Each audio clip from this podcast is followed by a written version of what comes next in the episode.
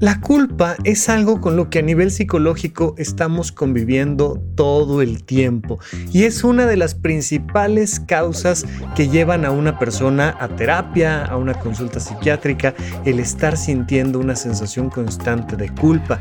De hecho, un detalle curioso es que la culpa no es una emoción, sino un pensamiento. Es una distorsión cognitiva de alguna manera, sin embargo, está ahí con propósitos sociales muy importantes morales, éticos y de muchas otras índoles y de eso quiero platicar el día de hoy con ustedes. Me encontré una clasificación de la culpa del Instituto de Psicoterapia Gestal, interesantísimo, este Instituto Humanista de Psicoterapia Gestal que nos dice que la culpa se puede separar en tres grandes rubros, tres tipos diferentes de culpa de los que vamos a platicar hoy aquí en Supracortical.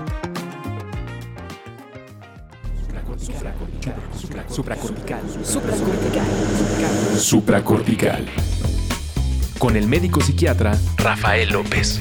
Síguelo en todas las redes como arroba Rafa Rufus. No olviden que Supracortical es parte de Sonoro y que puedes encontrar la página de Sonoro www.sonoromedia.com para escuchar todas las producciones que tiene Sonoro y Supracortical es solo una de ellas. Bienvenidos a Supracortical, yo soy el doctor Rafa López, el día de hoy platicando de estas distorsiones cognitivas propias de los seres humanos, la culpa. La culpa no es una emoción. Ya te he platicado, bueno, tenemos un episodio ahí interesantísimo sobre el emocionario, todas las palabras y definiciones que podemos utilizar para las distintas emociones que vamos teniendo las personas. No, no existe eh, nadie que te diga que no le puedes llamar de una cierta forma a una emoción. Si tú una emoción le quieres llamar rojo, pues es la emoción rojo y ya. Y no porque las emociones no sean colores, no puedes utilizar los colores como una analogía. Sin embargo, cuando nos entremetemos al detalle específico de las emociones en general, ya te he platicado, las grandes emociones, las dos grandes emociones siempre son bien o mal, sí y no. Esas son las dos grandes emociones. Pero si clasificamos un poquito más a detalle las emociones, pues tenemos por un lado la alegría y dentro de las emociones mal, dentro de las emociones que te hablan de que hay algo que hacer, que hay algo que cambiar, que hay algo que acomodar porque no se está sintiendo bien y si no se está sintiendo bien, no está bien, pues están la tristeza, el enojo, la ansiedad. La ansiedad o el miedo son una emoción en particular y no hay dentro de esta clasificación general la culpa. La culpa propiamente es un proceso cognitivo, es un análisis racional donde dices, híjole, es que yo debería de y me siento mal conmigo por culpa me siento triste o por culpa me siento enojado, o por culpa me siento ansioso. Y entonces tengo una emoción derivada de un proceso mental que se llama la culpa. ¿Cuándo fue la última vez que te sentiste culpable de algo? Esto es bien curioso porque los seres humanos nos hemos contado a nosotros mismos el cuento de que somos seres egoístas, horribles, como evidentemente, y esto es muy, muy, muy cierto, como estamos destruyendo el planeta Tierra y hemos lastimado a tantos seres vivos, plantas y animales en el planeta Tierra, nos da esta sensación de que somos insensibles, pero en realidad los seres humanos somos de los animales más empáticos del planeta Tierra, también de los más violentos y territoriales, eso es cierto pero al mismo tiempo somos muy empáticos y somos tan empáticos que generamos estos problemas de culpa, porque todo el tiempo, ay, no, o sea, si de repente ves así en, un video de hace 40 años eh, a una persona o a un animal lastimando a una foca, ay, sentimos feo en el corazoncito y sentimos culpa de no haber hecho algo al respecto, de no ser nosotros parte de la solución. Y entonces constantemente vamos generando una sensación de culpa con cosas que no podemos controlar. O a veces con cosas que sí son culpa de nosotros, con cosas que sí causamos nosotros. ¿Cuándo fue la última vez que tú sentiste culpa? A lo mejor fue una culpa muy grande y a lo mejor te viste en la necesidad de ponerle un límite a un familiar y decir, ¿sabes qué? No voy a ir a tu fiesta de cumpleaños o ya no te voy a dar dinero para esto o simplemente me voy a alejar, te voy a sacar de mis contactos, alguien muy querido, un amigo, una amiga con la que mm, te hubiera encantado ayudarle pero pues, no había manera y, entonces una gran culpa. Pero desde eso hasta pequeñas culpas, decir, híjole, tenía que darle un recado a alguien y se me olvidó, ay, este, tenía que llevarle este paquetito en el viaje a no sé quién y, y ya no lo hice y se me pasó y se me fue y me siento culpable. Y se me queda ahí atorada la culpa un buen rato, ¿no? ¿Y cuándo fue la última vez que tú sentiste culpa y por qué? Ahora, te digo que me encontré con esta clasificación del de, el Instituto Humanista de Psicoterapia Gestalt que nos dice hay tres tipos de culpa. Y dije, mira, qué interesante, como que no, no había pensado en separar la culpa en, estos tres grandes rubros en los que lo separa el Instituto Humanista. ¿Tú podrías pensar en cuáles son esos tres grandes rubros? ¿Cuáles son los diferentes tipos de culpa? Bueno, este Instituto Humanista de Psicoterapia Gestalt nos dice, mira, de inicio hay una culpa real. Algo que no querías hacer. Algo donde realmente tú a ti te podrías clasificar como alguien que cometió un error, que hizo las cosas de manera inadecuada, algo real. Bueno, eh, iba yo caminando y de repente le pisé este, los dedos del pie a alguien en la playa y ¡ay! Pues era algo que no quería hacer, pero lo hice. Lastimé a alguien realmente. O sea, no, no como que estuve a punto de. No, no, no pisé a alguien. Y entonces, ¿no? yo recuerdo alguna vez que tenía así, estaba en, un congreso y tenía mi manita recargada sobre una pasarela, mal de mí, si eso es un paso de gente, y de repente, uy, nomás sentí el tacón de alguien en los dedos, me pisaron, ay, perdóname, no te vi tal, no, y viene toda esta reacción inmediata con el tema de la culpa. Tenía que entregarle una caja de medicamentos a alguien, no se la llevé, ¡ah! Se me olvidó. Y me dijo, no se te vaya a olvidar, por favor, esto es importantísimo. Se me olvidó. Me tocaba ir, ya sabes, ¿no? Ah, toca recoger a los niños, tal.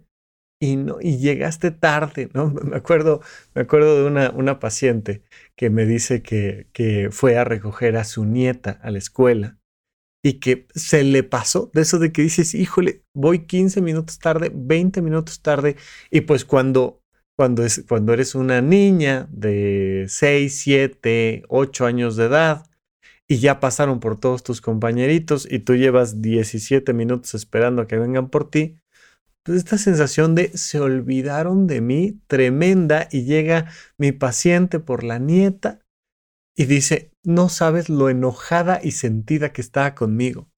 Te olvidaste de mí, me dijo, yo sintiendo una culpa tremenda, y mi amor, perdóname perdóname, perdóname, de verdad no, no fue mi intención, pero es que esto, lo otro, pero te sientes culpable por algo que realmente pasó. Esa es nuestra primera gran clasificación de la culpa. Una culpa real, cuando en verdad pasó algo. En verdad pasó algo. Cuando en verdad pasó algo de lo cual eres culpable, la recomendación específica es repara el daño. Vaya, en esto está sustentado todo el sistema jurídico de México y el mundo, ¿no? En la reparación del daño, en tener esta posibilidad de decir, sí, sí pasó esto, sí fue mi culpa y te lo pago. Es complicado de repente sentir que puede uno verdaderamente reparar el daño porque porque muchas veces generamos agresiones que son emocionales o morales, eh, físicas, de tal manera que no hay manera de reparar en verdad esto, ¿no? O sea, pues a lo mejor si te ponché un balón, pues sin querer te ponché un balón, pues te regalo un balón idéntico de las mismas características. Pues eso más una disculpa medianamente está reparando el daño.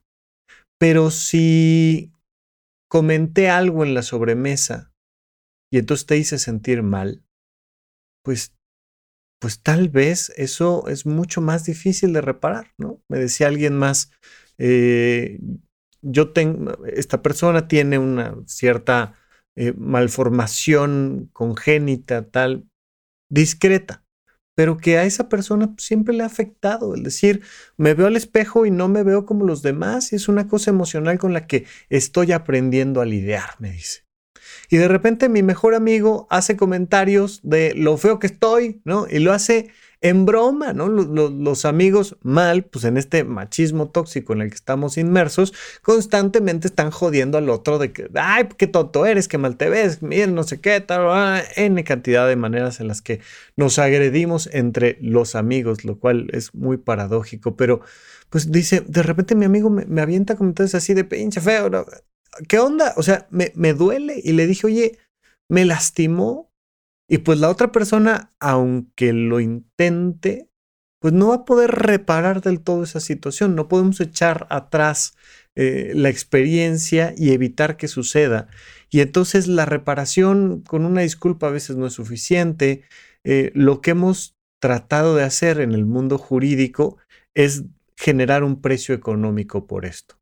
Y entonces estas agresiones morales que se pueden hacer a una marca o que se pueden hacer a una persona y que entonces pues tienen un costo. Pero de una u otra manera siempre hay que tratar, ya sea económicamente, ya sea con una conducta, de reparar una culpa real. A veces hay que preguntar, oye, ¿cómo te lo pago? A veces la otra persona a la que lastimamos no nos quiere ver ni en pintura y nunca más la vamos a volver a ver.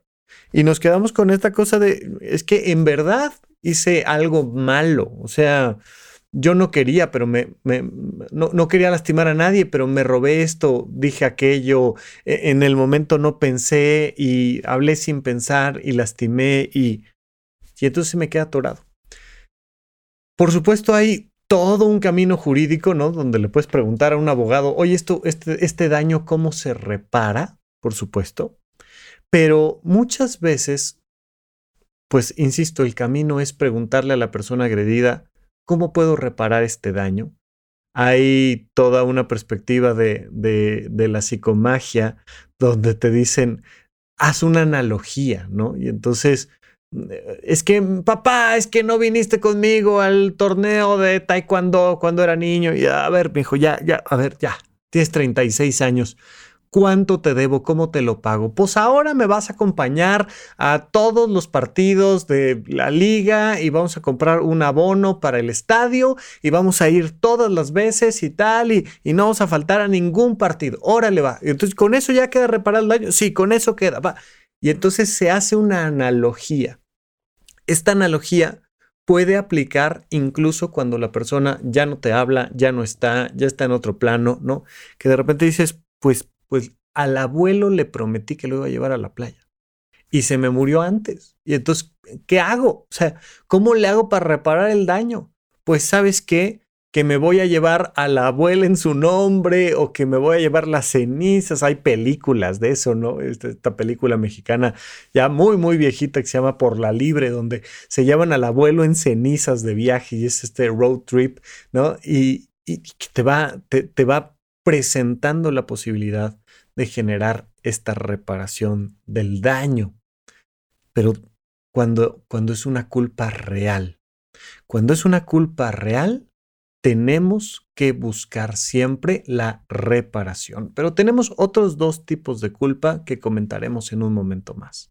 Este segundo tipo de culpa que nos plantea el Instituto Humanista de Psicoterapia Gestalt es muy interesante porque probablemente sea la culpa más común, más habitual, que es la culpa neurótica, así lo describen. La neurosis es un término bastante abstracto, proveniente sobre todo del mundo del psicoanálisis, pero donde hay un elemento de pérdida del contacto con la realidad. No confundirlo con la psicosis, ¿no? La neurosis es otra cosa.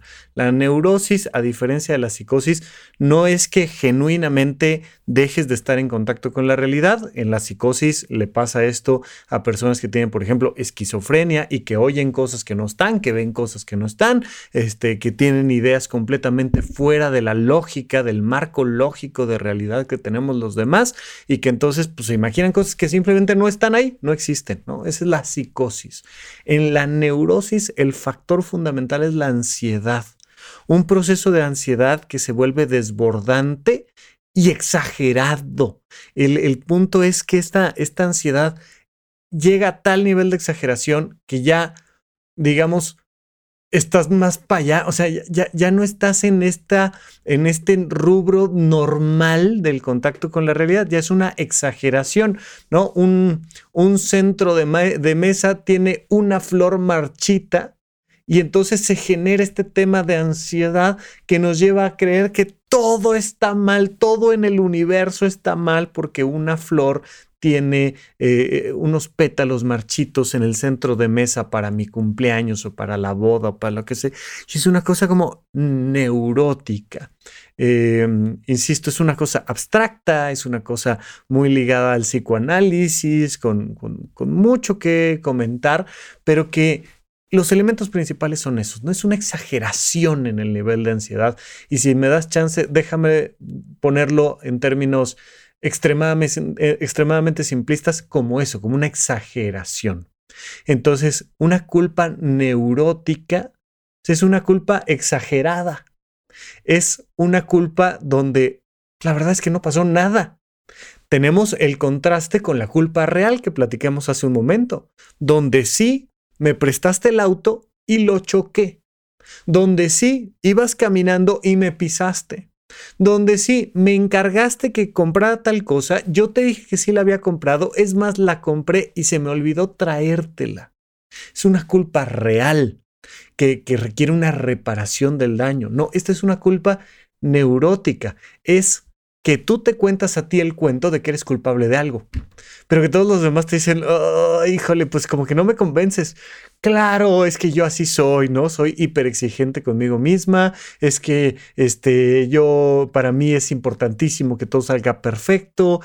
Este elemento de decir, es que yo, yo no lo puedo soportar porque yo debería de haberme parado los 365 días del año a las 5 de la mañana para hacer ejercicio y el día que me paré a las 5 y 2 me siento la persona más terrible del mundo, siento que le fallé a todos, que no merezco ningún tipo de reconocimiento, ¿no? Ya tenemos por aquí en, el podcast de Supracortical un episodio sobre el perfeccionismo y hemos visto cómo mucho de las personas que no se animan a empezar algo, eh, que, que, están procrastinando todo el tiempo, es por una cosa de perfeccionismo, decir, no hombre, o imagínate que me comprometo a hacer tal cosa y que el día uno por algo no lo hago del todo bien y perfecto, me voy a sentir profundamente culpable. ¿Por qué? Por haber hecho algo medianamente bien, porque empezaste a hacer ejercicio o empezaste a aprender un idioma o empezaste a aprender a manejar o empezaste cualquier cosa y como no lo hiciste perfecto, ahora te sientes profundamente culpable es una culpa neurótica, ¿no? La gente trata de ponerla en el cajón de la culpa real. No, es que mira, te explico cómo sí, esto es mi culpa y soy la peor persona del mundo porque combiné este rosa con fuchsia y eso no combina o lo que tú quieras, ¿no? Alguna de esas cosas que uno dice, Ay, no me convences. O sea, yo nada más veo aquí que, que tu perfeccionismo está brotando y brincando, ¿no? Me acuerdo de alguien que me decía que se sentía culpable si leía menos de treinta y tantos libros al año, una cosa así, ¿no? Y era como de, es que mi deber ser me marca que las personas que verdaderamente valen la pena pues son aquellas que leen y una persona que lee menos de 30 libros al año pues entonces es una persona que no vale la pena y yo nada más leí 28, ¿no? Y entonces es como, ah, me siento profundamente culpable de que no le... Y podrían argumentarte que es una culpa real, no, es una culpa neurótica, es una exageración. Y la inmensa mayoría de las personas van a sentir culpas neuróticas, exageradas.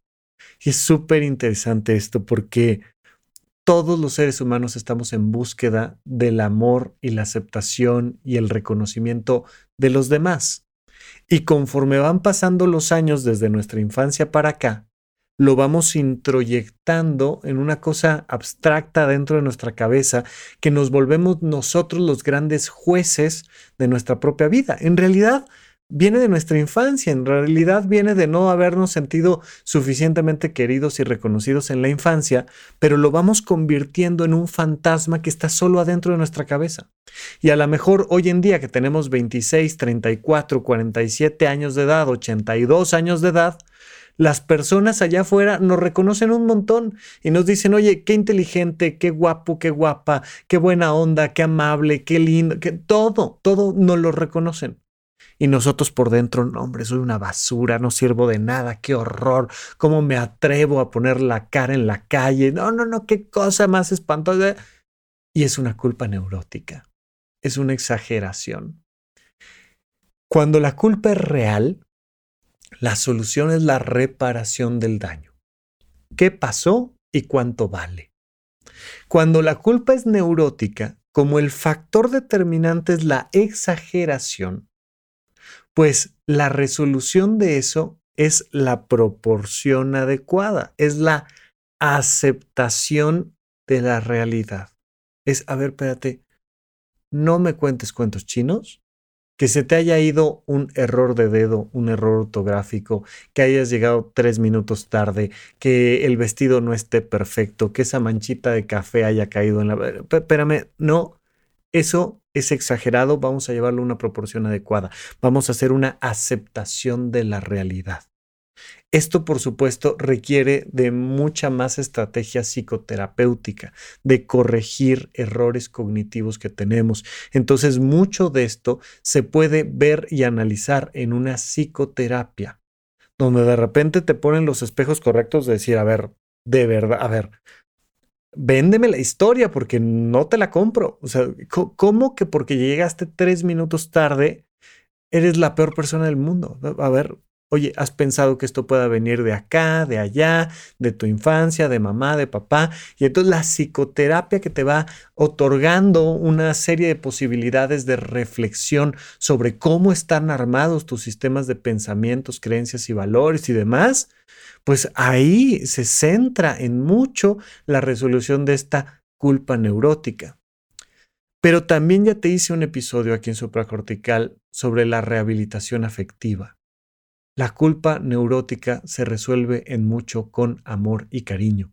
Pero es muy curioso porque las personas que tienen esta culpa neurótica, la mayoría de nosotros la tenemos, cuando lo estás sintiendo, lo que haces es que pones una barrera y entonces si alguien te quiere dar un abrazo, si alguien te quiere reconocer, si alguien te quiere lo que sea, ¡ah! te distancias y dices, no, no, no, ahorita ni me hablen, ahorita lárguense de aquí, me voy a caminar yo solo hasta que se me quite mi culpa neurótica. No, no, pues no, no, no quiero que alguien venga a decirme que me quiere mucho y que todo está bien. No, porque mi perfeccionismo se activa todavía más y no, no quiero, ¿de acuerdo? Esto pasa frecuentemente, pero en general tratar de estar en contextos donde nos sienta, donde tengamos la posibilidad de sentirnos queridos y seguros, donde te puedas sentir querida y segura, va a ayudar a que gradualmente, gradualmente, gradualmente vaya desapareciendo o disminuyendo muchísimo la culpa neurótica. Porque esta culpa neurótica viene de la idea de que nos van a rechazar por habernos equivocado. me equivoqué. Como me equivoqué, nadie me va a querer, yo no valgo como persona. Y entonces lo mejor que puedo hacer es autocastigarme antes de que alguien venga y me rechace y me castigue. Primero me castigo yo y me rechazo yo. Es un mecanismo eh, ansiogénico, eh, ansiolítico muy particular. Y entonces se va generando este doble proceso donde reactivo la ansiedad, pero al mismo tiempo me voy liberando de ella porque ya fui la persona que más me juzgó, ya fui quien más me castigó y entonces ya tengo la posibilidad de liberarme de la culpa por todos los latigazos que me di en la espalda. Si nosotros vamos acercándonos gradualmente a un entorno donde se nos juzgue poco, y donde a pesar de los errores se nos permita sentirnos queridos y seguros y no, no tengamos esta sensación de rechazo constante y de evaluación constante, donde ah, te estoy viendo a ver en qué te equivocas, ¿eh? Y en cuanto te equivoques, te lo marco y te digo aquí fue culpa tuya, ¿no? Hay familias enteras que se centran las conversaciones en ver de quién fue la culpa de lo que sea. ¿Quién fue el imbécil aquí que hizo esto, que pensó el otro, que organizó aquello? Entonces se van de vacaciones y bueno, es festival de culpas. ¿Quién fue el idiota que propuso venir acá? ¿Quién fue el que escogió el hotel? ¿Quién fue el que se paró más tarde? ¿Quién fue el que... No, y son entornos críticos tremendos, constantes. Familias, oficinas, lugares de trabajo, muchos entornos que tenemos donde todo el tiempo hay un hay, una actitud constantemente culpígena. Vamos a ver de quién fue la culpa. No vamos a ver cómo lo resolvemos, no vamos a ver cómo apoyamos entre todos, no vamos a ver cómo aprendemos para que no vuelva a pasar. Simplemente vamos a decir, fue tu culpa y lo vamos a marcar. Eso es terrible y genera que se incremente esta culpa neurótica en la medida en la que te vas acercando a contextos más sanos, tienes esta rehabilitación afectiva y va disminuyendo la culpa neurótica, además de lo que vas trabajando en psicoterapia. Este es un segundo tipo de culpa y vamos a otro pequeño corte y regresamos con el tercer tipo de culpa aquí en supracortical. ¿En dónde, cuándo y para qué escucha supracortical? Comparte tu experiencia en redes sociales para que más personas conozcan este podcast. Sigue al Dr. Rafa López en todos lados como arroba Rafa Rufus. Estamos de regreso con ustedes en Supracortical. Yo estoy muy contento de poder regresar a las labores y de poder estar en comunicación constante. He tenido bastante distanciamiento de las redes sociales por, por varios motivos, pero créanme que uno de los, de los proyectos de cada año, ¿no? Así como la gente dice, ay, mi propósito de año nuevo, voy a bajar de peso. No, mi propósito de año nuevo, ahora que nos vamos acercando ya hacia el cierre de año, siempre es estar más en comunicación con ustedes a través de las redes sociales. Pues que le hemos estado dedicando mucho esfuerzo a la plataforma de Horizonte 1. Ya sabes que en horizonte1.com están estos cursos del conocimiento de uno mismo, de semiología de la vida cotidiana, eh, donde platicamos a lo largo de 12 cursos. Cada curso es bastante largo, de 18 horas, más o menos 20 horas promedio el curso.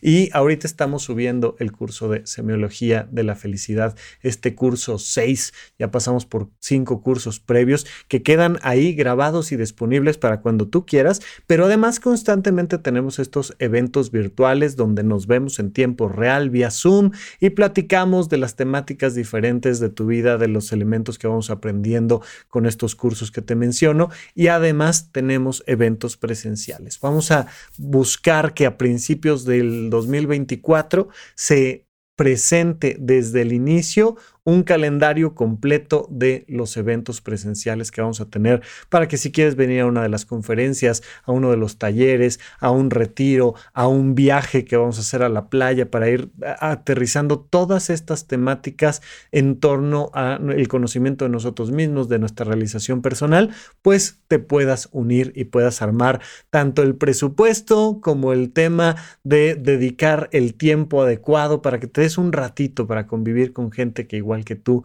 está buscando resolver culpas y rencores o está buscando resolver n cantidad de situaciones en esta vida que todos vamos atravesando. Pero bueno, ahí queda la invitación en horizonte1.com y en mis redes sociales arroba rafarufus con doble R en medio. Por ahora vamos a este tercer tipo de culpa que nos marca el Instituto Humanista de Psicoterapia Gestalt, que es la culpa existencial que esa también es extremadamente frecuente pero siempre está ahí como debajo del agua, como escondida abajo del tapete y no nos damos cuenta de que estamos teniendo una culpa existencial. Primer tipo de culpa, culpa real. Hiciste algo medible, claro, tangible y requerimos la reparación del daño. Segundo tipo de culpa, la culpa neurótica. Estás exagerando. Casi me pisas un dedo y estás actuando como si me hubieras aplastado y mandado a terapia intensiva. Estás exagerando, ni siquiera me pisaste. ¿No?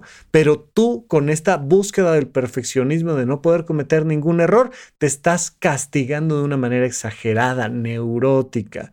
Y entonces ahí hay que retomar proporciones, tanto en terapia como buscar contextos de seguridad, de cariño, de afecto. Tercer culpa, la culpa existencial es producto de la pérdida de la realización personal. Es cuando estás en un lugar en el que no quieres estar, haciendo cosas que no quieres hacer, para lograr objetivos que no te interesan durante un tiempo prolongado, prolongado, prolongado, prolongado, prolongado. Lo vemos muchísimo a nivel laboral. Y, siempre les pongo este ejemplo porque me acuerdo perfecto de la imagen de Mr. Increíble, ¿no? Esta, esta película animada donde vemos a un superhéroe enorme con unos megabrazotototototes atrapado en una camisa de oficinista en un pequeño cubículo donde simplemente no cabe. Y da esta imagen clara de decir, es que yo qué hago aquí. Hay personas que han trabajado 5, 10, 15, 20, 30 años en lugares en los que no les interesa trabajar. Una persona con vocación de, ya sabes, analista de sistemas y tal, y que está metido, puede estar en un cubículo, bueno, sintiéndose en el espacio más libre del universo. Pero hay muchas personas que dicen, yo estoy aquí por el cheque. O sea, a mí si me pagaran la mitad de esto por alguna otra cosa, me largaba, no me puedo largar. No, no, no, he tenido la oportunidad de acomodar. Eh, por eso siempre las recomendaciones aprende de finanzas personales. En horizonte1.com tenemos el curso de finanzas personales, pero no he podido organizar mis finanzas de tal manera que me permitan generar esto que aquí en, el podcast de supracortical este, nos, nos decían cuando vinieron a platicarnos un poco de economía, este fuck you fund, ¿no? Esta cosa de ya tengo un fondito de ahorro para mandarte al diablo y en cuanto lo termine de armar, te mando al diablo. Pues hay muchas personas que se avientan 5, 10, 15, 20, 30 años en actividades que no les interesan. Y de fondo se va generando esta culpa existencial. Hay una vocecita en tu cabeza que te dice, neta, aquí me tienes, ¿en serio? Ahora que, que he estado retomando esta serie animada de Daria, que es un personaje que simplemente me fascina, puedes ver perfectamente, sobre todo en el papá de Daria, esta culpa existencial y en muchos de los adultos.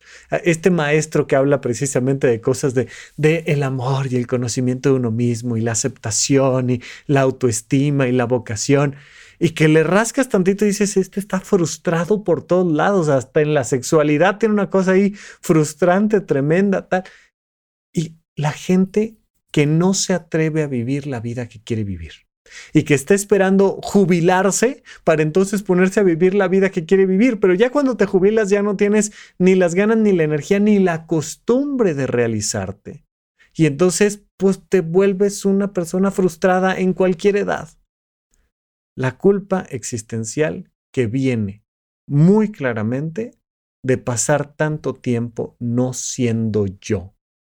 Esto se los he comentado mucho en los cursos de semiología de la vida cotidiana, lo comenta el doctor Alfonso Ruizotto, que dice, quien sabe quién es, sabe qué quiere. Quien sabe lo que quiere, sabe quién es. Cuando tienes esta culpa ontológica existencial, es porque no sabes quién eres, no sabes qué quieres y lo que sí sabes es que eso a lo que te estás dedicando no es lo que quieres. Que puede ser laboral, por supuesto, pero también puede ser un tema de relaciones interpersonales, de convivir con gente con la que no quiero convivir.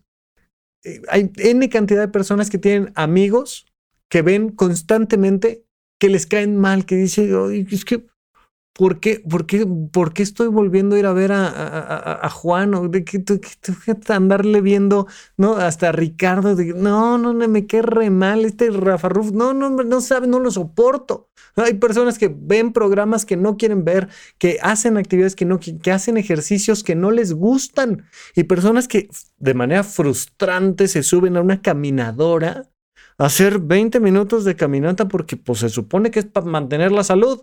Y como Rafa dijo en su precortical que los pilares de la salud mental son dormir bien, comer bien y hacer ejercicio y tener actividades recreativas, pues estoy haciendo ejercicio a fuerzas. Y entonces me subo a fuerzas a una caminadora y no me divierto y no lo disfruto y no es algo que me guste. Y de fondo una vocecita que te dice, neta, estamos perdiendo el tiempo. ¿De verdad otra vez aquí? ¿En serio? ¿No podemos hacer algo distinto? ¿Tenemos que comer lo mismo? ¿Tenemos que ir a esa fiesta? ¿Tenemos que... Neta, tenemos que... Y tú a ti te dices, sí, es a fuerzas. Y te obligas a hacer las cosas a fuerzas. Y entonces se va generando esta culpa existencial. Esta cosa que vas tú contra ti de hacer cosas que no quieres hacer para convertirte en alguien que no eres. La culpa existencial evidentemente se resuelve de una manera completamente opuesta, descubriendo quién eres y qué quieres, realizándote. La realización personal es la solución a la culpa existencial. Tres tipos muy claros de culpa.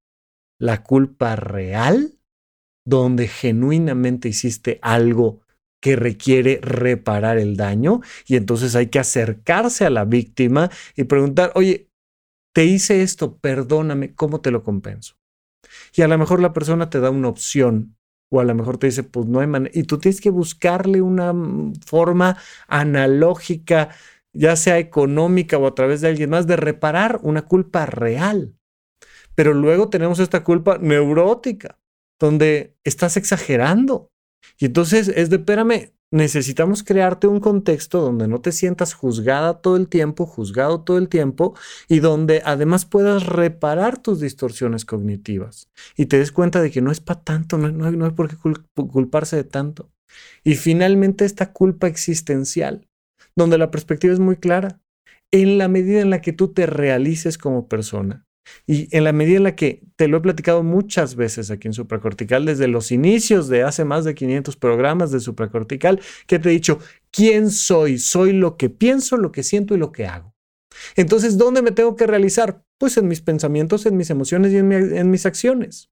De nada sirve la vida si no te estás realizando, si no estás haciendo esto que realmente te importa. Dice el doctor Alfonso Ruiz no queremos solo realizar acciones, queremos realizarnos en las acciones que realizamos. Es decir, que tú digas, sí, esto quiero. ¿Qué es eso de la realización personal? Hacer lo que realmente quieres.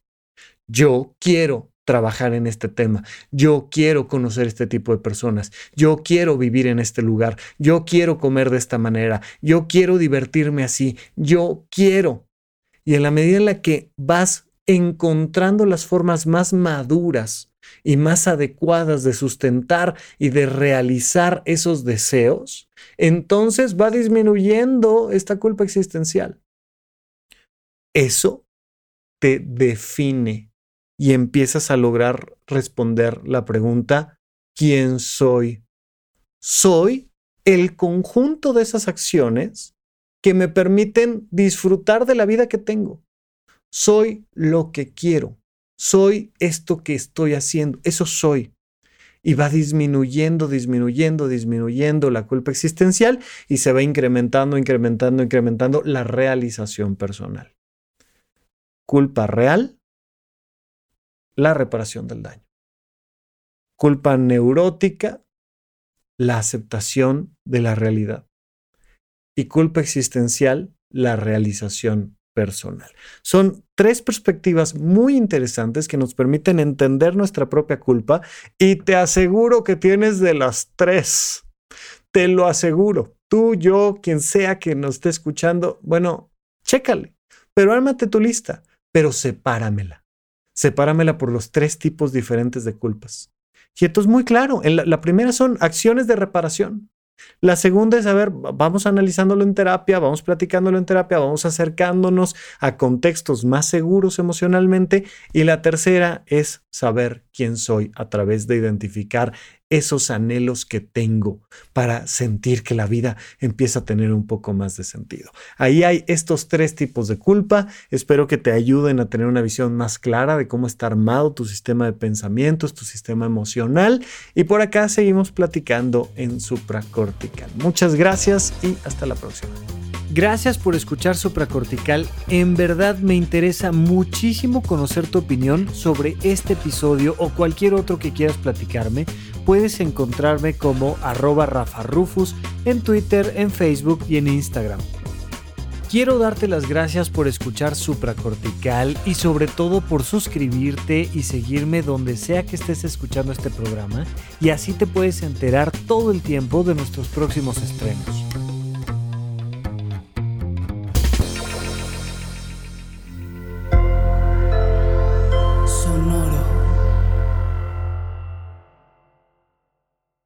¿Quieres regalar más que flores este Día de las Madres?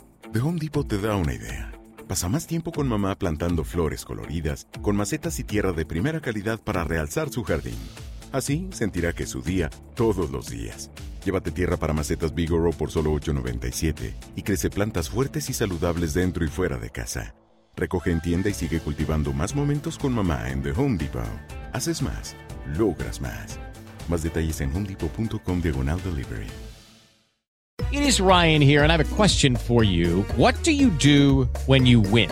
Like, are you a fist pumper? a woohooer, a hand clapper, a high fiver. I kind of like the high five, but if you want to hone in on those winning moves, check out Chumba Casino. At ChumbaCasino.com, choose from hundreds of social casino style games for your chance to redeem serious cash prizes. There are new game releases weekly, plus free daily bonuses. So don't wait. Start having the most fun ever at ChumbaCasino.com. No purchase necessary. VGW. Void were prohibited by law. See terms and conditions. 18 plus.